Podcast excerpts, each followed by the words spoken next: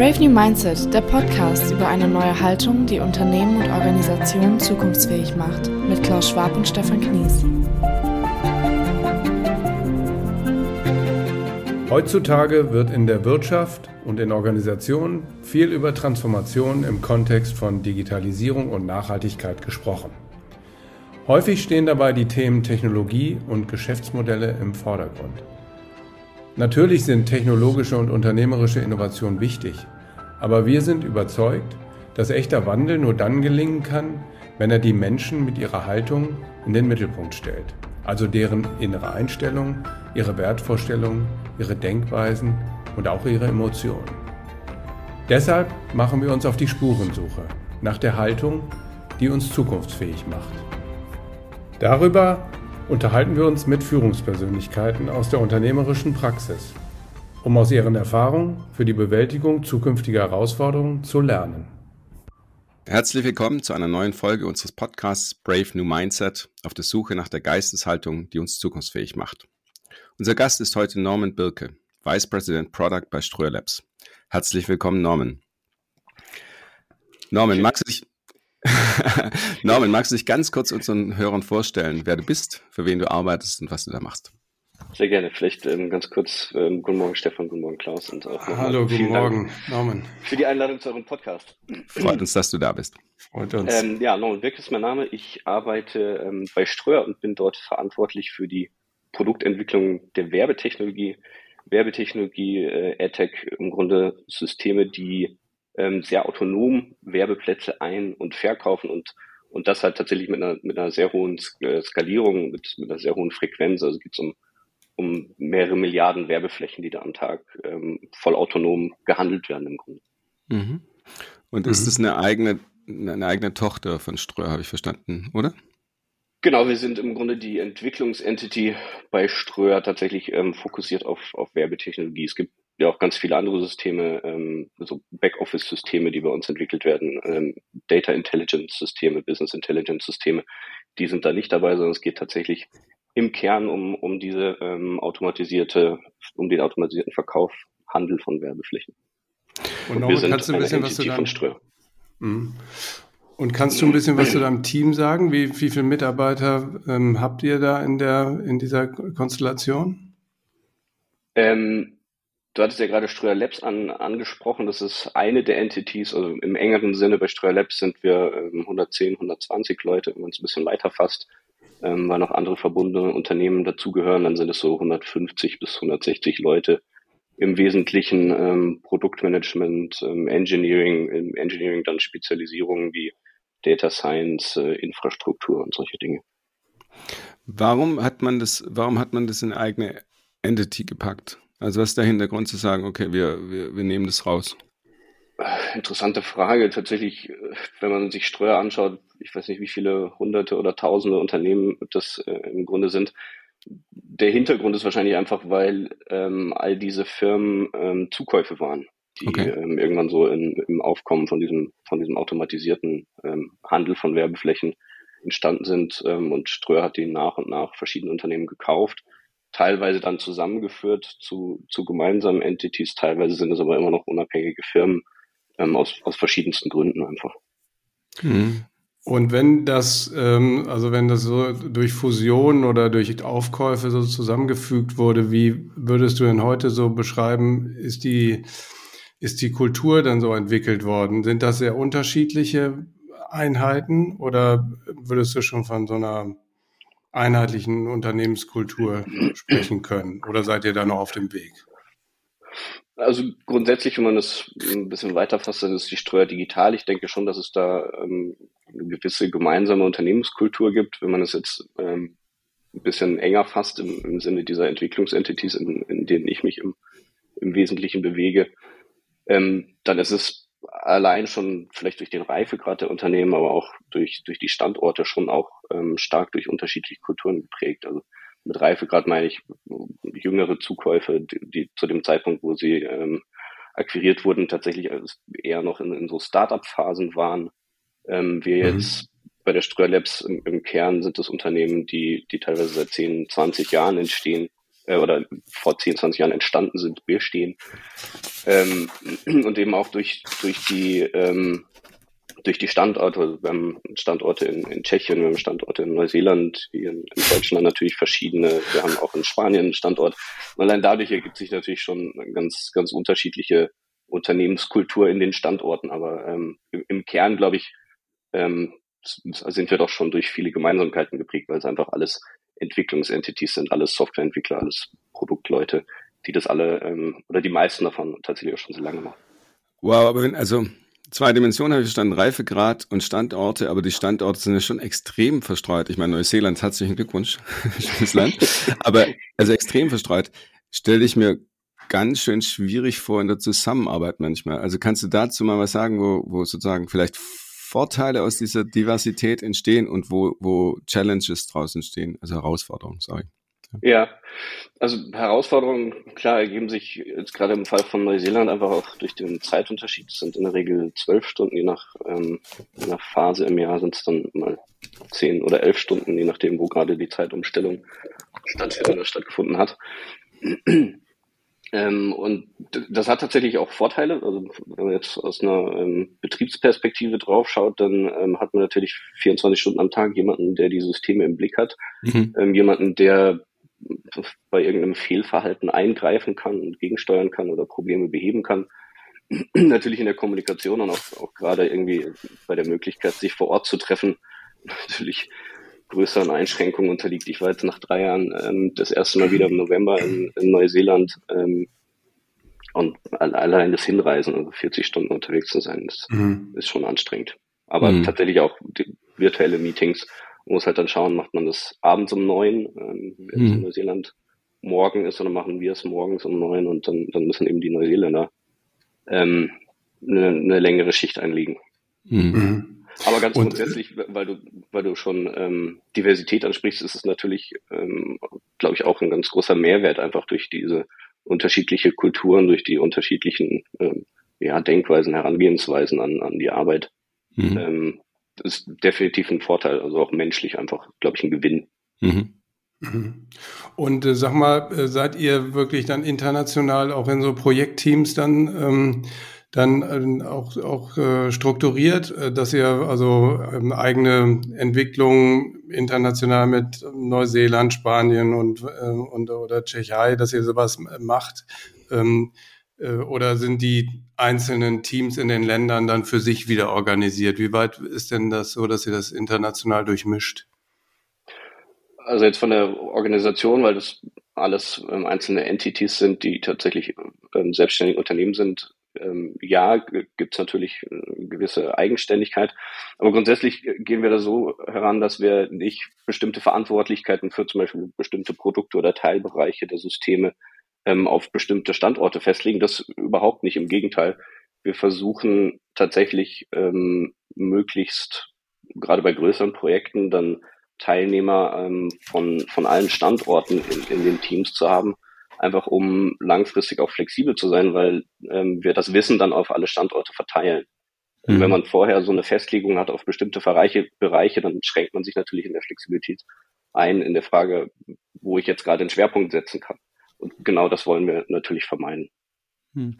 Ich meine, auch, auch vielleicht eine ganz kurze mhm. Ergänzung dazu, auch wenn tatsächlich, weil diese Standorte in der Vergangenheit genau solche Schwerpunkte hatten, das ähm, gar nicht so einfach war in der Vergangenheit, zu diesem Punkt zu kommen. Und wir sind bestimmt auch heute noch ähm, ein bisschen belastet davon, dass einzelne Standorte gewisse Themenschwerpunkte hatten, weil das zum Beispiel Unternehmen waren, die einen, einen bestimmten Bereich dieser Systeme abgedeckt haben und, und dort dann eben ein starkes Fachwissen, ein starkes Domänenwissen haben. Also es klingt erstmal sehr, sehr klug, wenn ich das so sagen darf, also sagen, okay, du machst, nein, nein, du machst keine, du hast sozusagen keine Bündelung an einzelnen Standorten, wirst dadurch auch flexibler und, und im System finde ich also sehr smart. Aber dadurch wird natürlich schon, frage ich mich, wie kriegt man das hin, dass die Leute eine gemeinsame Sprache haben, eine gemeinsame Kultur, gemeinsame Arbeitsweisen, gemeinsame Tools, weil das ist ein Stück weit Voraussetzung, dass sowas funktioniert. Und das, das wird mich echt interessieren, weil, also auch Erfahrungen mit remotem Arbeiten, aber hauptsächlich in, in, in den Dach. Und da finde ich schon gar nicht so einfach, dass die Leute also sich als Team empfinden, weißt du, also das hinzukriegen, was ich gerade meinte.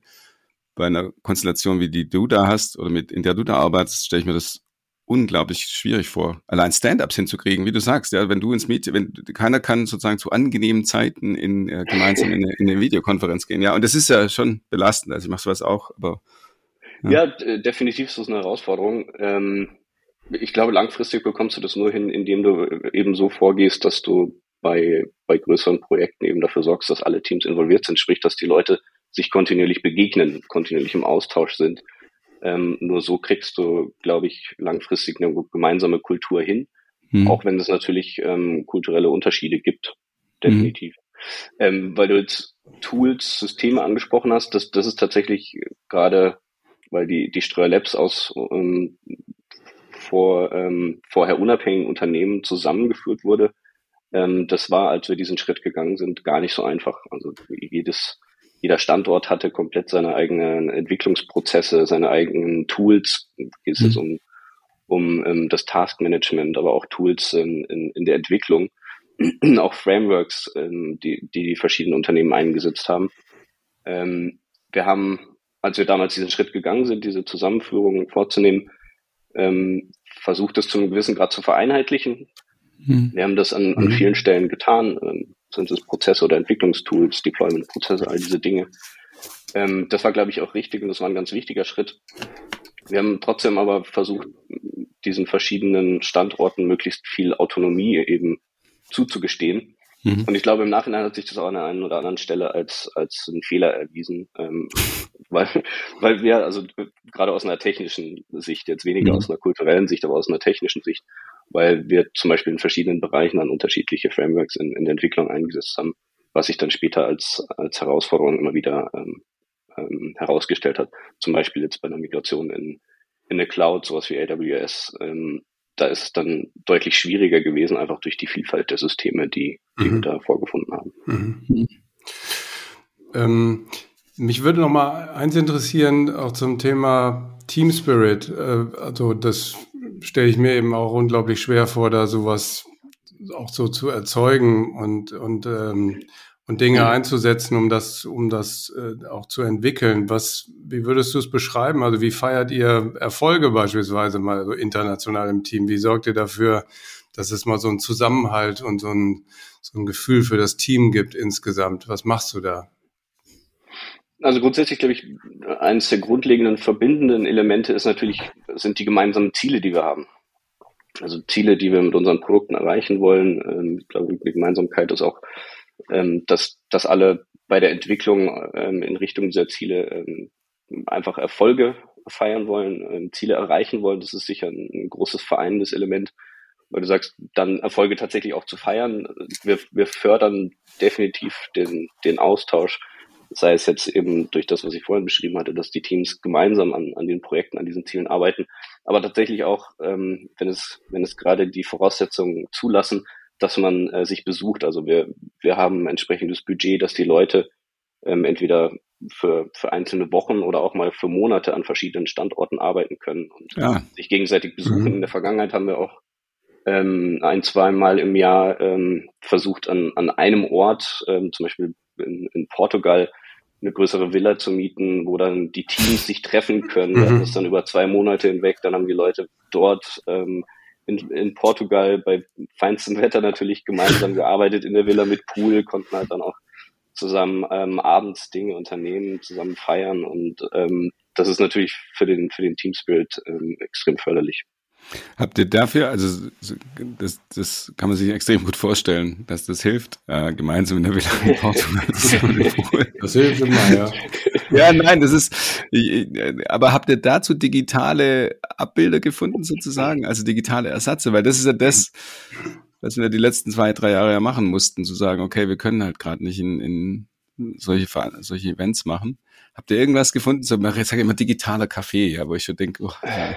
Hm. Ja, tatsächlich schwierig. Also klar ähm, machen wir, haben wir ständig äh, gemeinsame Meetings. Wir haben schon auch versucht, so ähm, es gibt diese Escape Rooms, das machen wir manchmal, ähm, solche Online-Aktivitäten gemeinsam zu machen mhm. oder so, so, so Quizabende. Mhm. Ich glaube, es hilft nicht ganz ähm, darüber hinweg, sich nicht treffen zu können. Mhm. Ähm, wenn man jetzt mal zurückschaut, waren die Phasen, wo man sich wirklich gar nicht treffen konnte, eigentlich auch gar nicht so lange. Mhm. Von daher ich weiß nicht, also wir haben, wir haben definitiv keinen, keinen gleichwertigen Ersatz gefunden, ähm, mhm. um, um einfach ähm, jetzt einen Ersatz für gemeinsame Zeit vor Ort, ähm, für ein gemeinsames Bier vor Ort. Das ist mhm. remote mhm. einfach schon nochmal anders, hat eine andere Qualität aus meiner Sicht. Mhm. Ähm, Aber wenn ihr da Lösungen habt, äh, ja, Lösung. Als die nächste Pandemie kommt, dann sind wir gewappnet. Ich habe eine Sache gerade ganz kurz dazu erzählen, äh, was ich gerade gehört habe von einem, von einem großen internationalen Startup aus Deutschland. Die haben sich, die haben ihr ganzes Team, wirklich internationales Team zusammengezogen, haben sich in den Staaten getroffen, ja, ähm, für, ich glaube, vier Tage. Und was ich da wirklich bemerkenswert fand, ist, die haben keinerlei Strategie gemacht, keinerlei Übungen, nichts arbeiten. Die haben vier Tage nur Party gemacht. Ja? Weil sie gesagt haben, ja, ich finde es echt interessant, weil sie gesagt haben, pass mal auf, wir haben jetzt, wir, wir, der Fokus liegt wirklich auf der Vernetzung der Menschen. Und erst dachte ich, boah, das ist wie, wie, wie früher. Und dann dachte ich, wie klug. Also zu sagen, bevor alle wieder in, im Plenum sitzen, sich irgendwelche Vorträge anhören müssen, ja, einfach zu sagen, geht raus und lernt euch kennen, vernetzt euch, ja.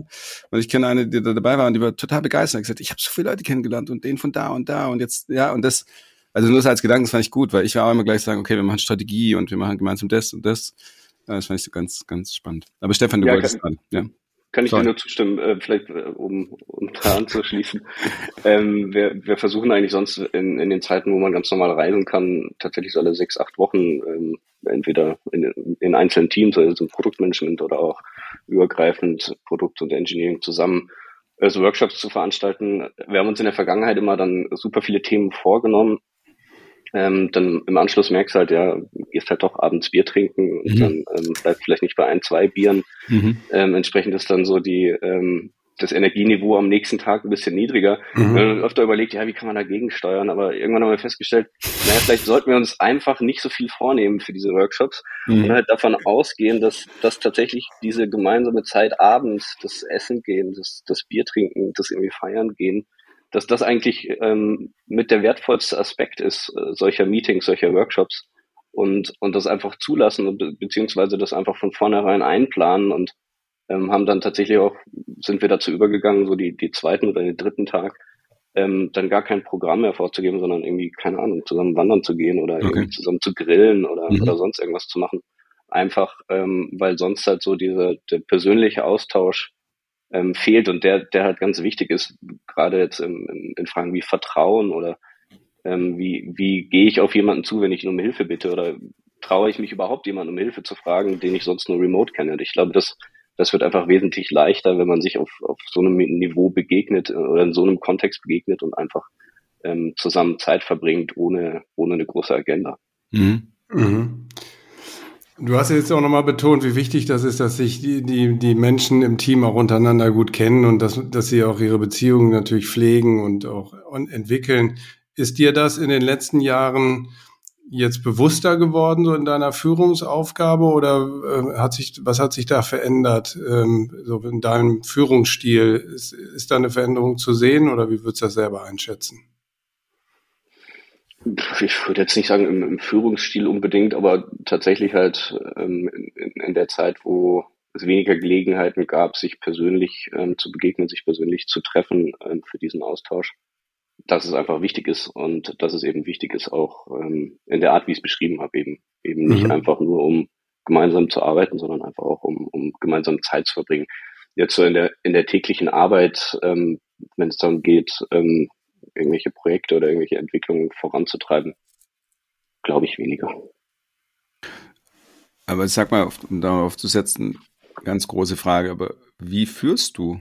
Also, vielleicht kannst du, na, was, was ich nochmal spannend, na, ernsthaft, was ich nochmal spannend finde, ist, weil du sagst, es sind eigentlich nur separate Entities. Das ist ja schon so ein, also man hat im Prinzip zwei Identitäten. Ich habe meine, also wenn ich jetzt mich an, an die Mitarbeiterrolle reinversetze, ja, ich bin in meiner Identität, äh, Entity, wo ich ja groß geworden bin und so, und jetzt bin ich Teil von dem größeren Stör. Streuer. Und deshalb, also wie, wie, wie ist deine Führungsrolle? Kannst du das mal so ein bisschen versuchen? Ich finde es immer eine sehr abstrakte Frage. Nein, aber ich, soll jetzt da lache. Ja, ist völlig okay. Ich weiß, die Frage ist groß. Schwer, das, ich versuche, ich tue mich manchmal schwer, da tatsächlich das, das in Worte zu fassen. Ähm, ich glaube im Wesentlichen einfach in, in dem, also gerade jetzt in diesem Spannungsfeld, das du beschrieben hast, ja. in, welcher Entity befinde ich mich. Ströer Labs ist ja auch nur eine Entity ähm, und, mein Verantwortungsbereich ist ein bisschen weiter gefasst. Mhm. Ähm, ich glaube einfach, indem ich mich nicht ähm, an diesen Entities orientiere, sondern einfach ähm, ergebnisorientiert arbeite und sage, ich mhm. möchte ein bestimmtes Ziel erreichen. Ich brauche dafür ähm, diese Entity, ich brauche dafür die andere und, und dann eben nicht in, in, in diesen Grenzen zu denken, sondern einfach als wir sind alle ein, ein gemeinsames Unternehmen, wir mhm. wollen alle dasselbe. Mhm. Ähm, und dann sehe ich da auch eigentlich gar keinen Konflikt. Mhm.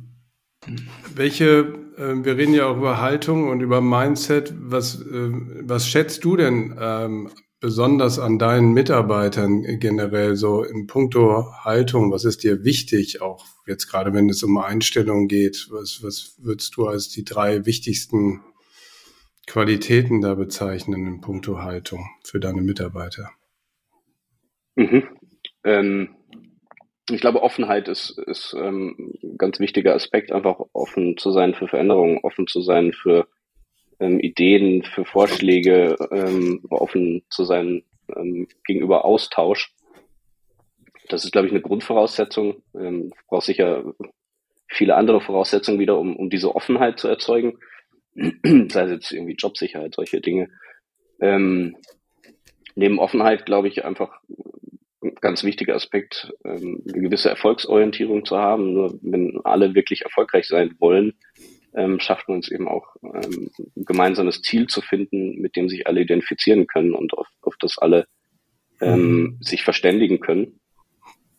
Ähm, und ja, neben Offenheit und, und einer, ähm, einer gewissen ähm, Zielorientierung oder, oder Erfolgsorientierung.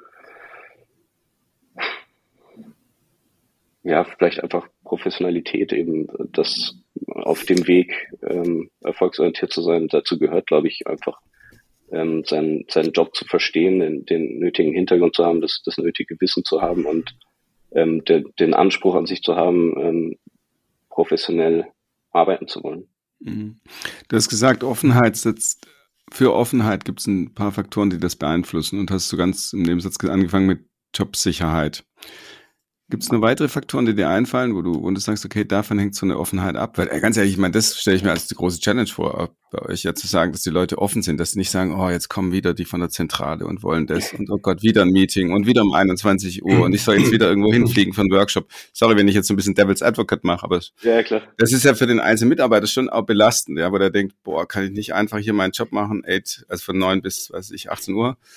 Deshalb, das finde ich mega spannend zu sagen, okay, was, was, was braucht's, damit damit Menschen Offenheit leben, offen sind. Ja, ja also ich glaube, es braucht eine gewisse Grundeinstellung. Also bin ich eher konservativ eingestellt oder eher liberal eingestellt. Ich glaube, je liberaler ich eingestellt bin, ähm, je, je, mehr ich andere Meinungen ähm, respektieren kann, äh, mich auch darauf einlassen kann, desto, desto leichter tue ich mich eben ähm, tatsächlich offen zu sein grundsätzlich für, für ähm, Ideen oder Ziele, die, die ich vielleicht nicht selbst hatte, sondern von anderen, ähm, grundsätzlich zu vertrauen. Und da hängen natürlich all diese Dinge dran, die, die wir vorher besprochen haben. Kenne ich jemanden?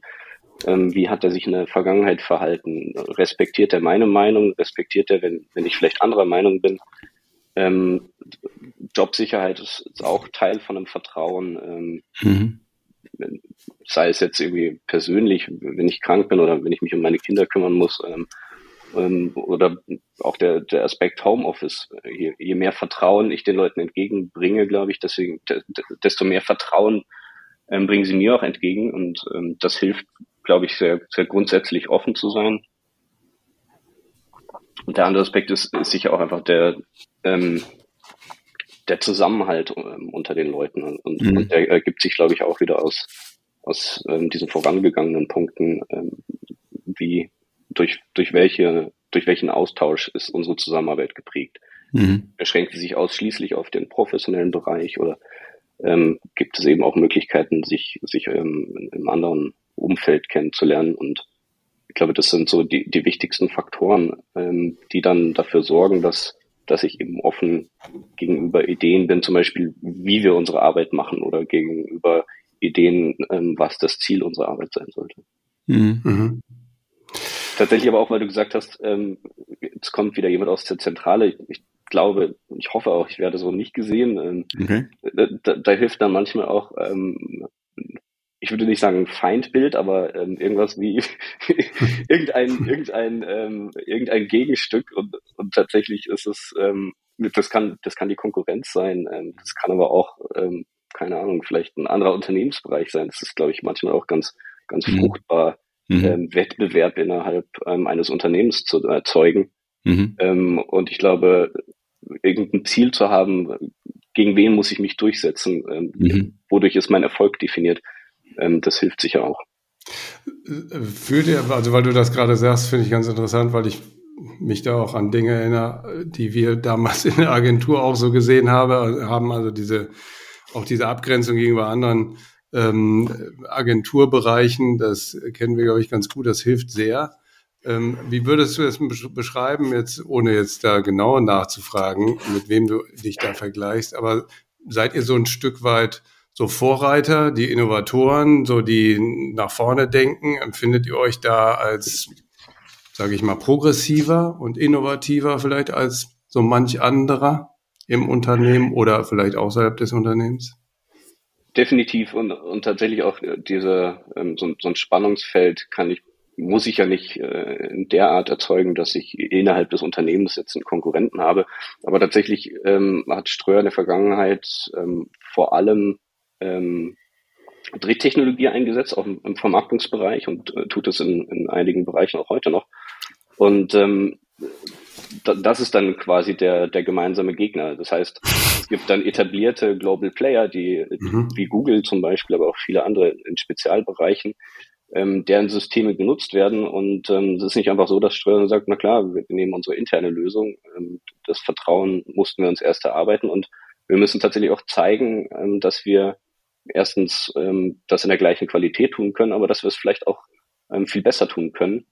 Ähm, und da sehe ich uns definitiv als ein Innovator und wir haben in der Vergangenheit auch definitiv einige Dinge entwickelt, ähm, die, die von Konkurrenten in der Form nicht angeboten wurden und mussten uns das erarbeiten, ähm, bestimmte Felder, bestimmte Unternehmensbereiche mit unseren Lösungen zu besetzen, ähm, um, um dann tatsächlich diese Drittsysteme ähm, rauszudrängen, sozusagen.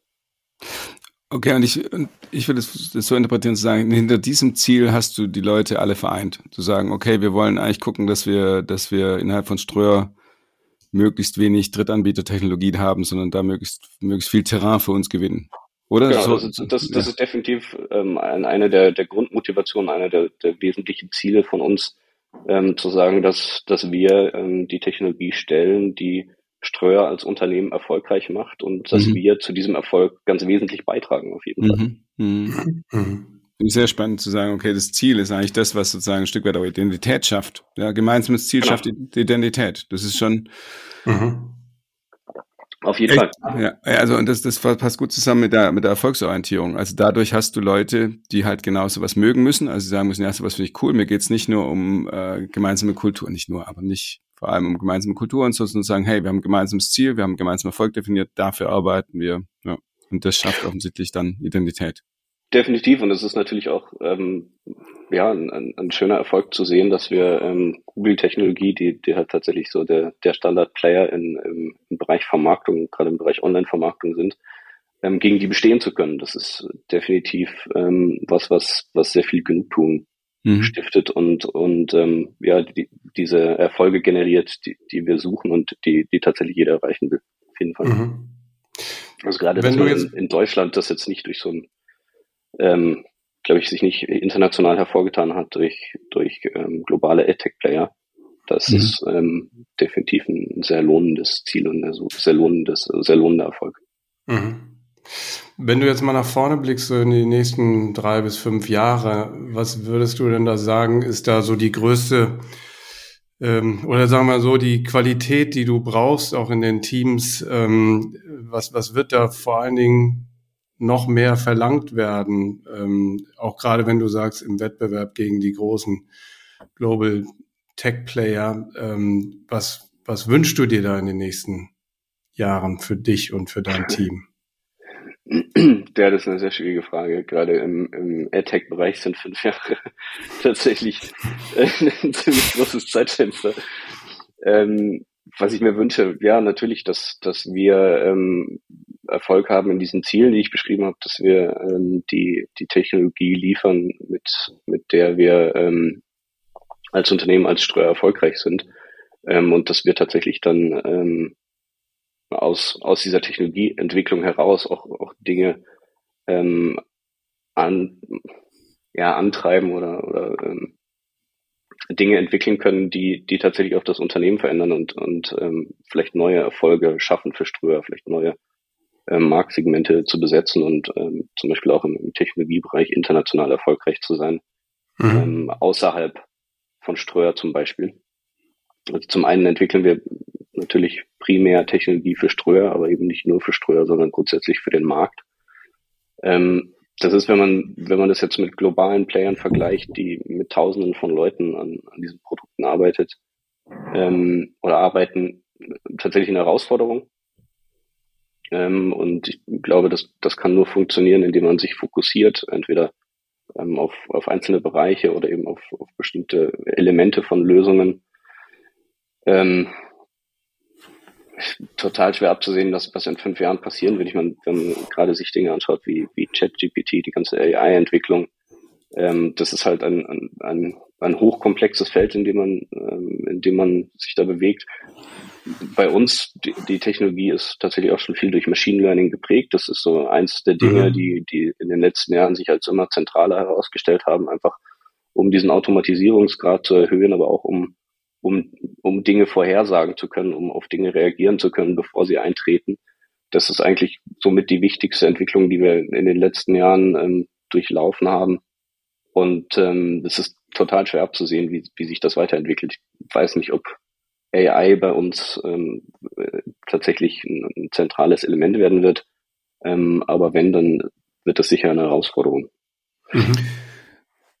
Ähm, es wird ja viel über Transformation geredet und Veränderung.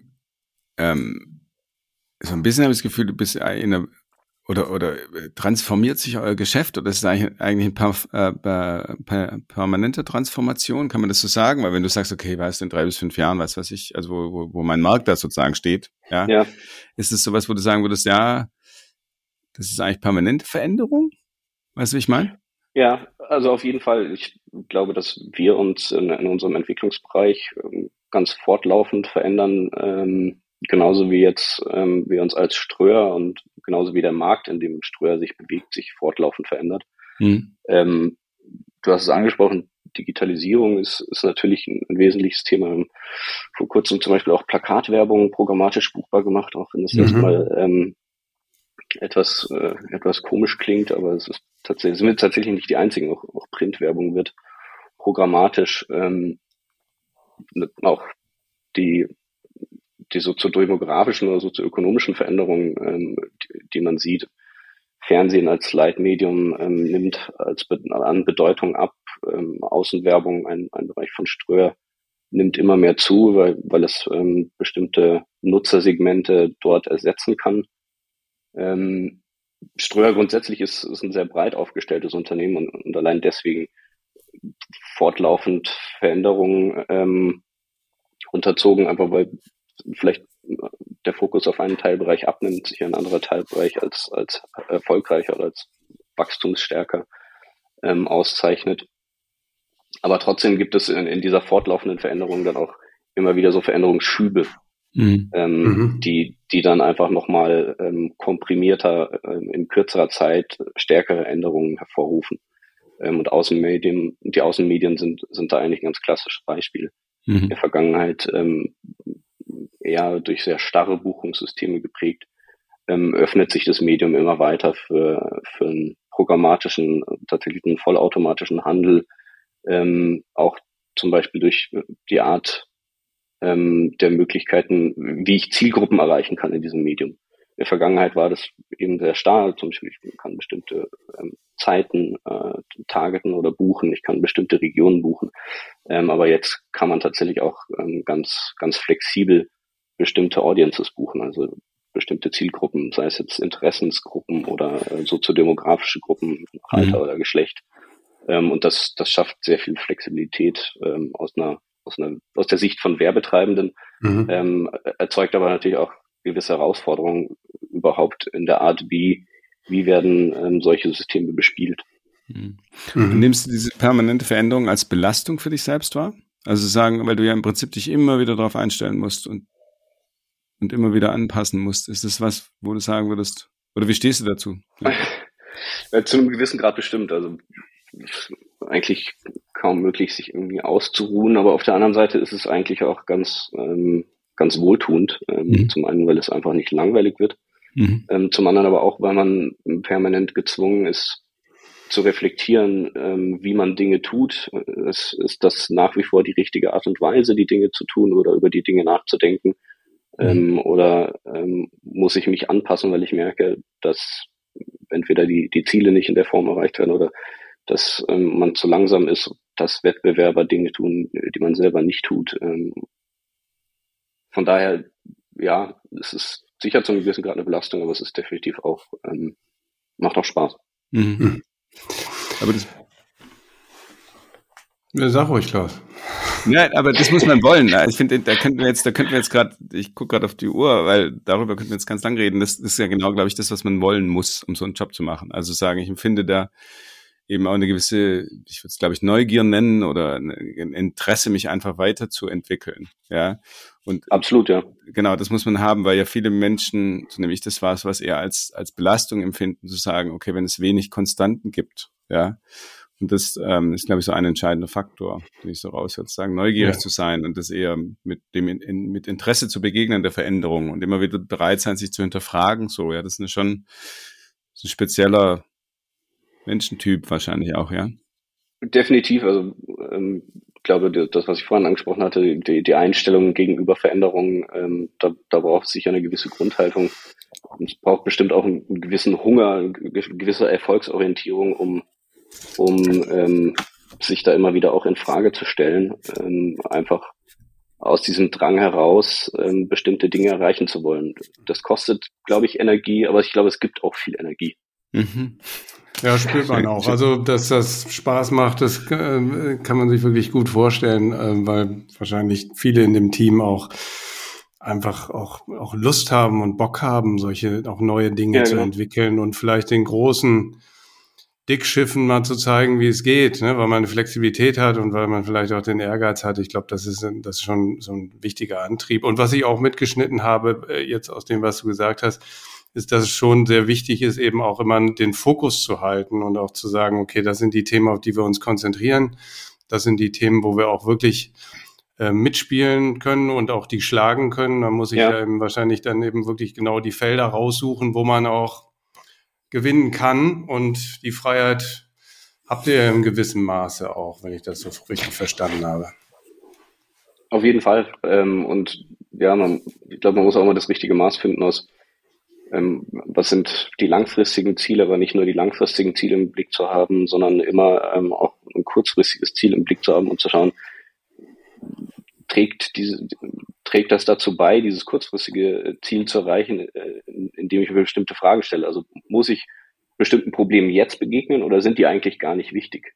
Mhm. Was muss ich genau jetzt tun? Womit muss ich mich genau jetzt auseinandersetzen, damit ich das nächste Ziel erreiche? Und wenn ich das nächste Ziel erreicht habe, dann schaue ich, was, was ist dann wiederum das nächste Ziel, immer mit diesem langfristigen Ziel im Blick, aber trotzdem mhm. immer auch sehr fokussiert auf, auf die, auf die nahe Zukunft, auf was, was muss kurzfristig passieren.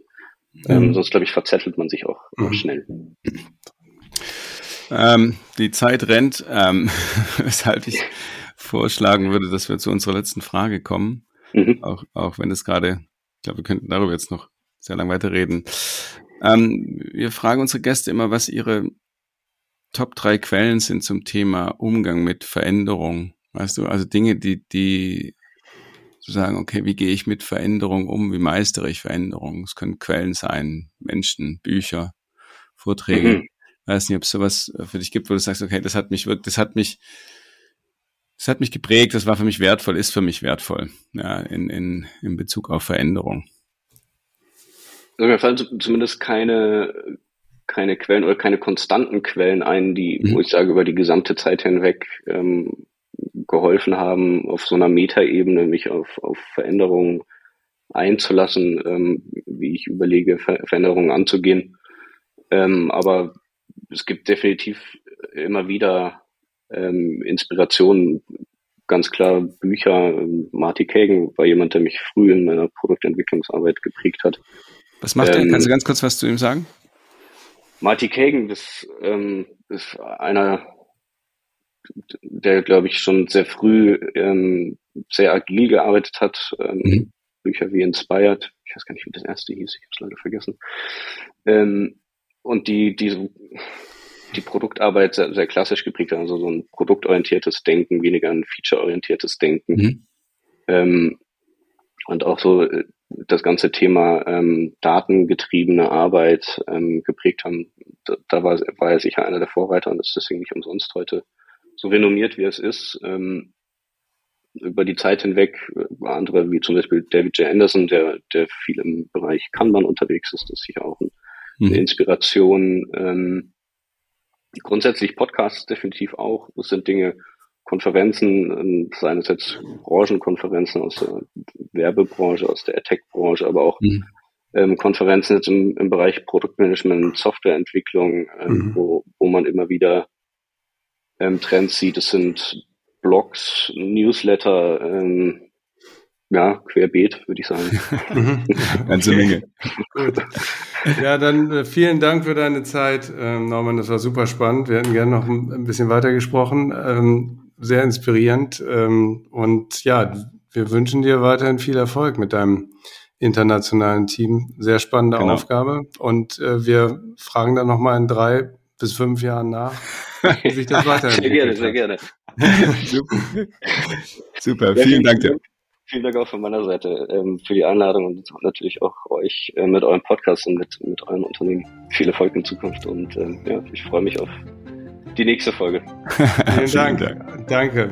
Bis dann. Ciao.